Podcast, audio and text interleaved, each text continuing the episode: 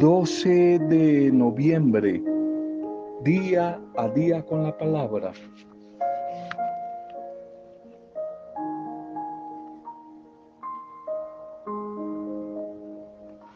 Gran cantidad de planes, de proyectos, no llegan a hacerse en realidad porque decidimos siempre aplazarlos.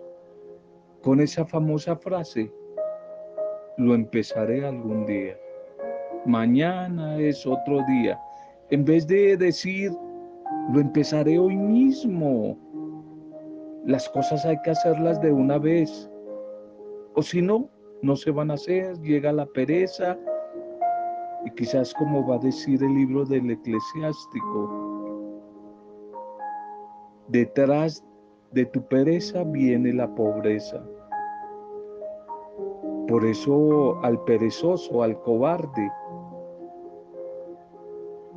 nunca se le realizan sus sueños, porque los vive aplazando día tras día. Las cosas hay que hacerlas en el hoy, en el tiempo. No dejar para mañana lo que podemos hacer hoy. Un abrazo, un saludo cariñoso a cada una de sus vidas en este nuevo momento. Bendiciones a las diferentes familias, saludo, bendición a las comunidades, a los grupos, a las pastorales.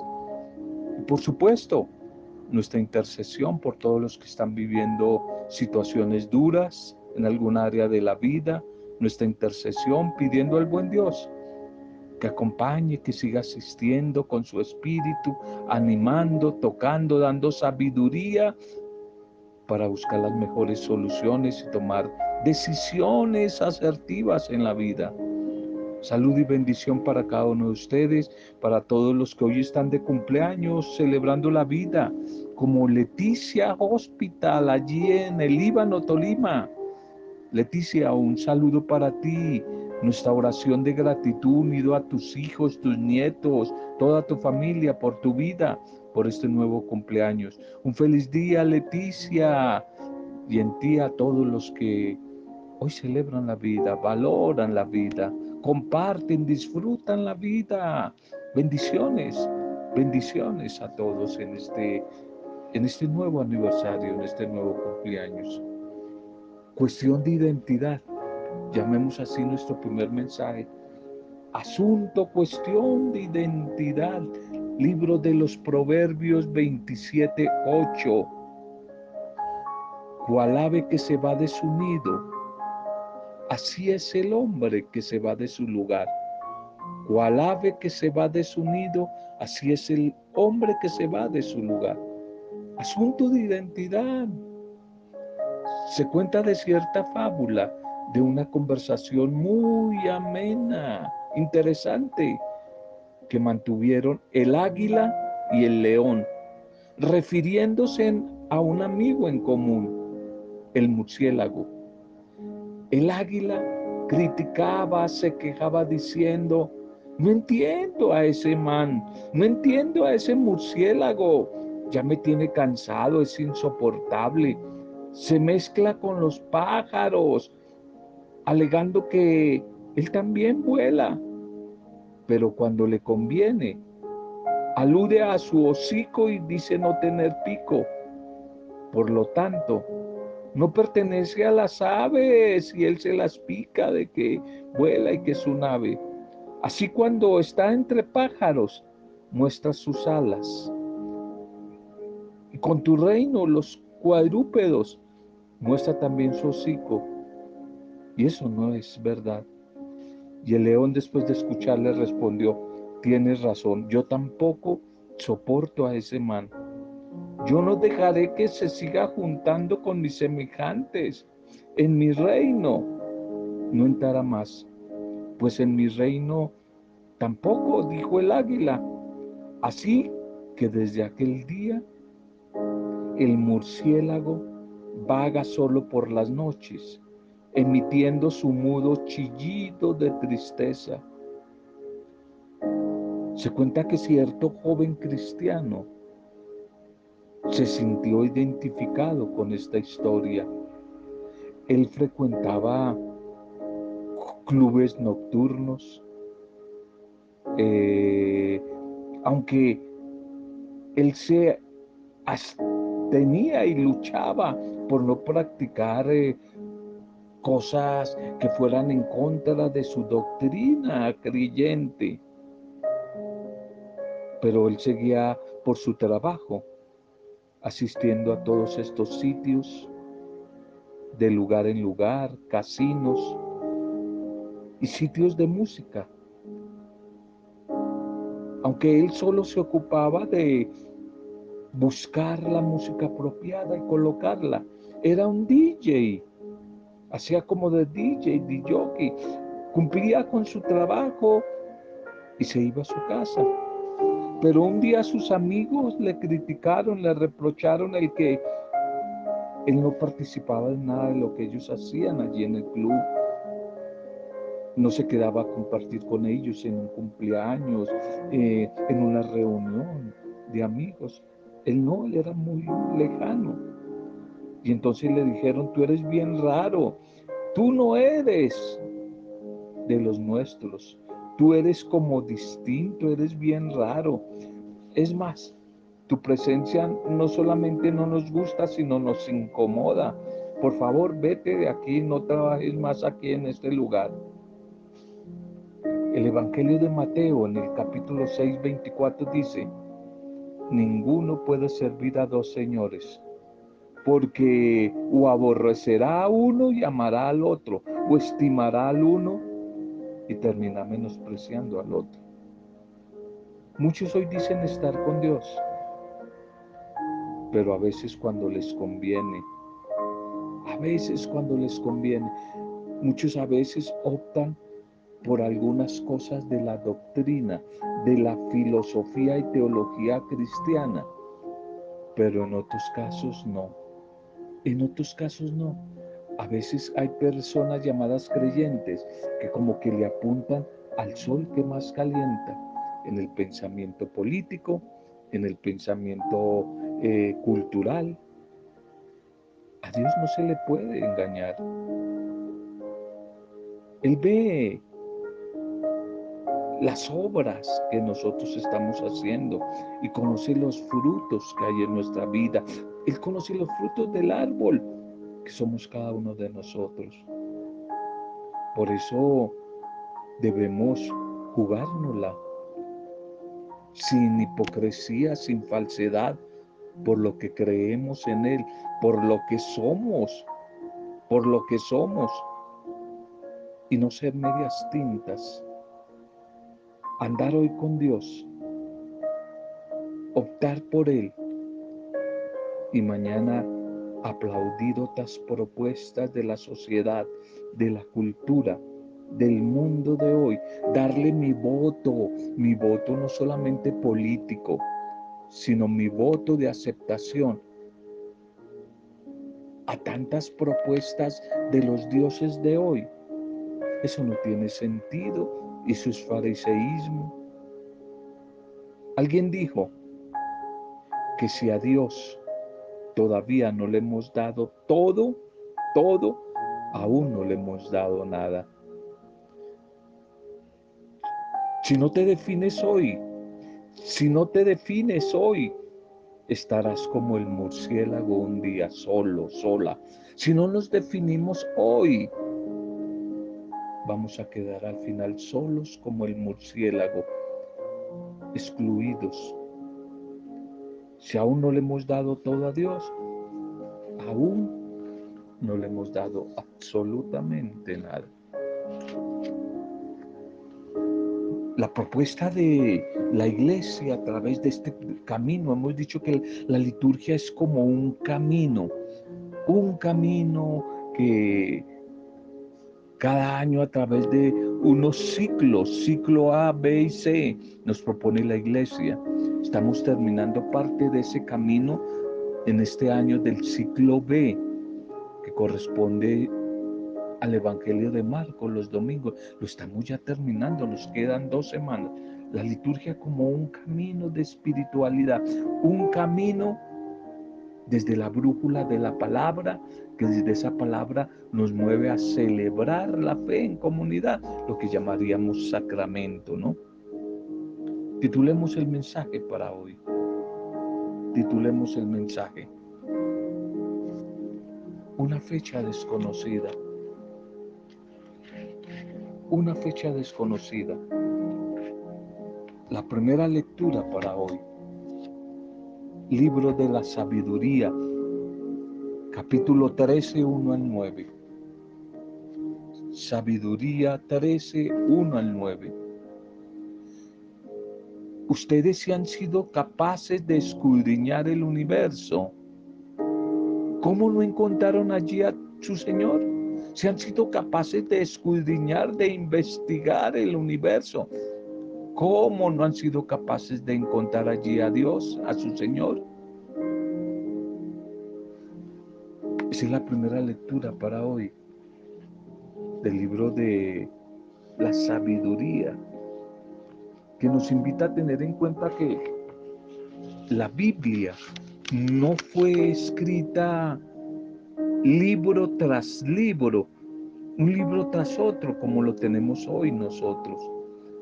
Esa Biblia, lo comentamos quizás en octubre, algo, el mes de la Biblia, es producto de un largo proceso de reflexión, de experiencia, caminar en la fe y del pensamiento teológico.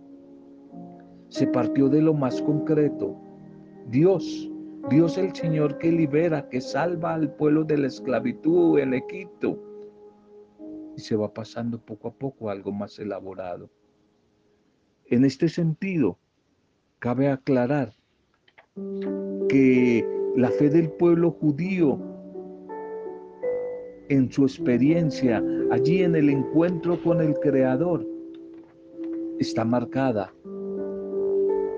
Porque ese que ellos llamaban el yavismo, esa eh, espiritualidad, esa espiritualidad de lucha, de lucha por salir de Egipto, que ellos eh, lo van a llamar como una cultura, la cultura del, del yavismo. Mantiene como ciertas concepciones o rasgos míticos, míticos de la naturaleza humana. Ejemplo, para los cananeos existen dioses que ellos le colocan el nombre de los famosos Baales, dioses que son eh, el, dios, por ejemplo, de la fertilidad, los dioses varios de la fertilidad que vienen a influir directamente sobre la tierra, para que la tierra dé fruto. Y así, eh, guiados por esos dioses, van a hacer que se mantenga la tierra fecunda y empiezan a aparecer ritos mágicos que permiten participar en esa fecundidad. Para el pueblo de Israel, por el contrario, el mundo ha sido creado gracias a una iniciativa libre y amorosa de Dios. Pero al mismo tiempo afirman este pueblo judío la certeza de que el mundo ha sido confiado por Dios al hombre. Dios es efectivamente el creador, el autor del mundo, pero no para manipular al hombre, no para hacer de él como un títere, para hacer su voluntad en la vida del ser humano como si fuera un muñeco, un títere. Los paganos, los que no eran del pueblo judío, tenían que haber reconocido a Dios a través de la naturaleza creada. Esta es la tesis que desarrolla el libro de la sabiduría y lo hace en medio de una sociedad ya invadida por la cultura griega. Recordemos que este texto, lo dijimos hace unos días, ya está muy cerca al Nuevo Testamento, donde la cultura que predomina es la helenista, es decir, la cultura griega, la de allí de Alejandría. Pero sin embargo, estos pueblos han sido necios y vanos se han quedado en lo creado, en lo creado, adoran lo creado, eso se llama panteísmo, adoran la ecología, la ven como un Dios, pero no dan el salto a adorar al Creador, que San Pablo muy bien en la carta a los romanos, especialmente en el capítulo 1, lo denuncia. Se han dejado escandalizar por la hermosura y la grandeza de las cosas y tienen por dioses al fuego, a las estrellas, al agua impetuosa y a las lumbreras celestes. Pero a Dios, a Dios el Creador, como que lo han olvidado. Lo han olvidado. En realidad es que en el corazón del ser humano hay como una ansia de infinita trascendencia. En una palabra, el encuentro con un ser superior, con ese Dios es el que llena todo vacío. Ahí se cumplen quizás esas palabras de Agustín de Hipona, que decía, Señor, tú nos hiciste para ti y nuestro corazón siempre estará inquieto hasta que no descanse en ti, hasta que no se encuentre de nuevo con su Creador, hasta que no se encuentre de nuevo con su Creador. El salmo para hoy. El salmo para hoy es el salmo 118. Es el salmo 118 donde la comunidad orante va a proclamar, el cielo proclama la gloria del Señor y el firmamento pregona la obra de sus manos. El día al día le pasa el mensaje y la noche a la noche le susurra. El cielo proclama la gloria del Señor.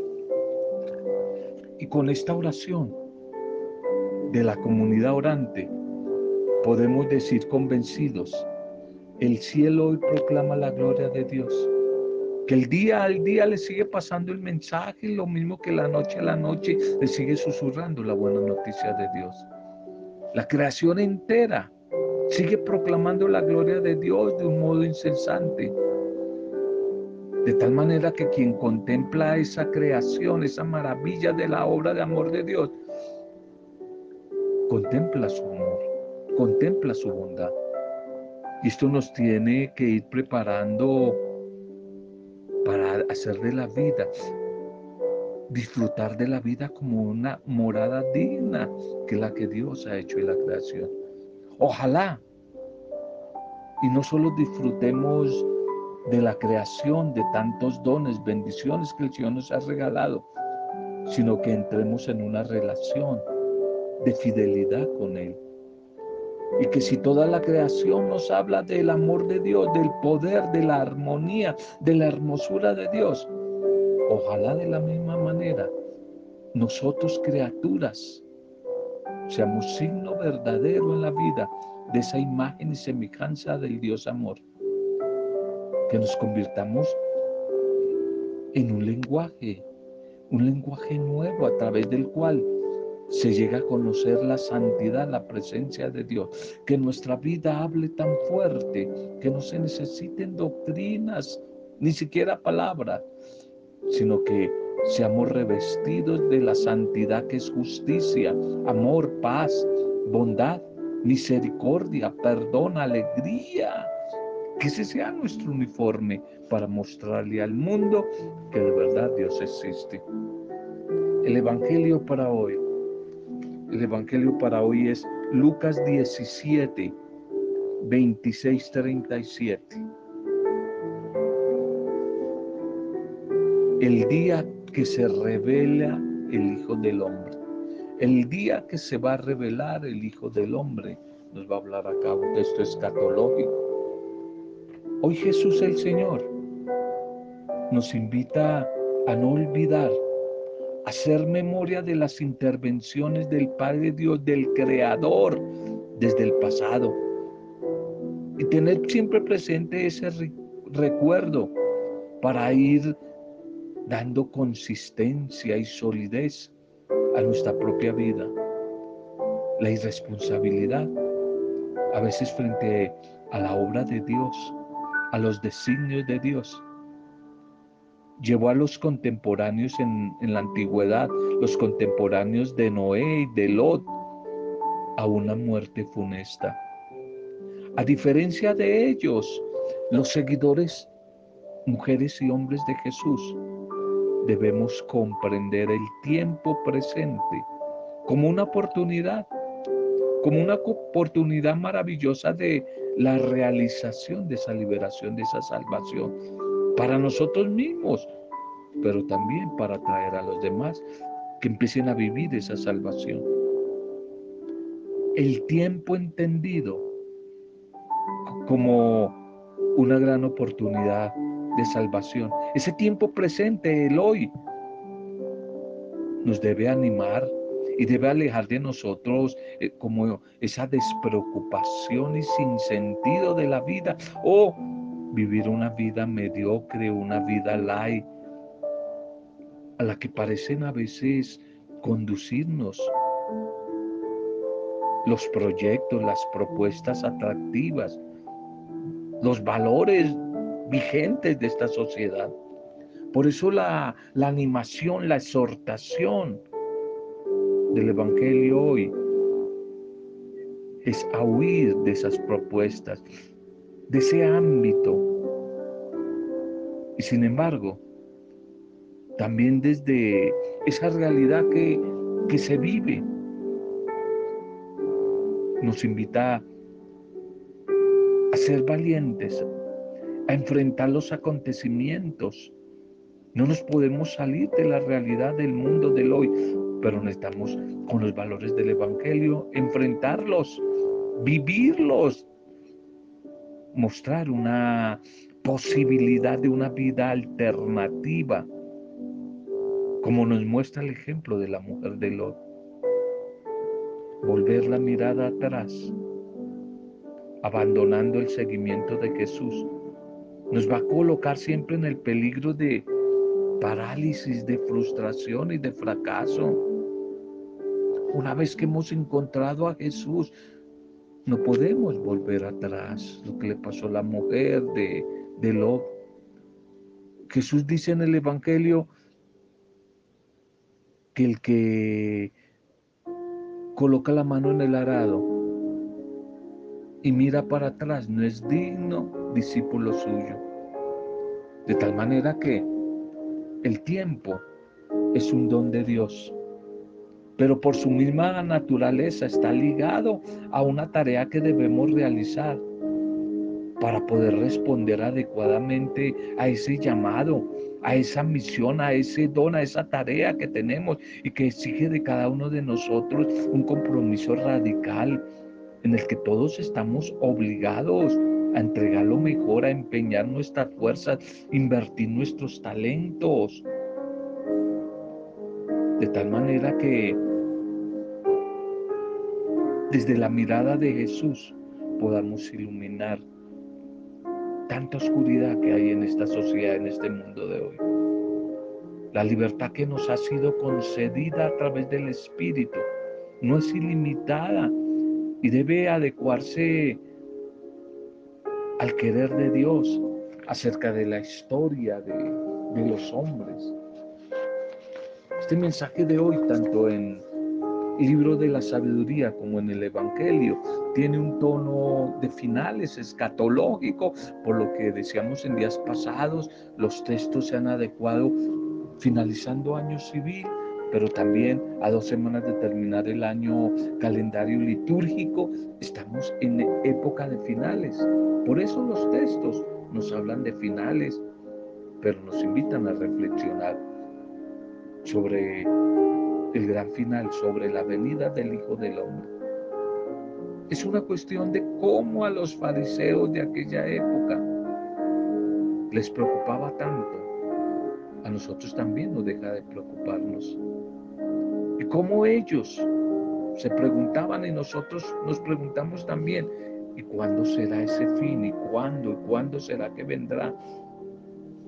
Como lo vamos descubriendo la venida del Hijo del Hombre no va a ser algo espectacular, sino que va a acontecer en lo cotidiano, en lo sencillo, en la normalidad, como en los tiempos de Noé y de Lot. Como estos dos personajes del Antiguo Testamento, que no lo recuerda Lucas. Estos personajes que lucharon con ahínco, con berraquera, con tenacidad, en las adversidades de lo cotidiano que tenían que enfrentar y fueron construyendo su vida. Y allí iban experimentando la liberación y la salvación. Para nosotros también hoy Jesús nos invita a no desfallecer en medio de toda esta locura, tanta confusión que hay, tanto desorden que hay, a estar siempre más bien vigilantes, a vivir con sensatez, con sabiduría, con prudencia, cada instante de nuestra existencia, con la plena conciencia de que se va a ganar la vida, que la vida total se va a ganar entregándola al servicio de los demás, entregando esa vida, poniendo esa vida siempre al servicio de los otros, al servicio. Por eso hoy la palabra nos mueve, nos debe mover, exhortar al cambio, a la conversión. Es preciso, ya finalizando año litúrgico y casi año civil, también evaluar, empezar a revisar sobre nuestras cegueras, sobre nuestras oscuridades, sobre nuestras idolatrías.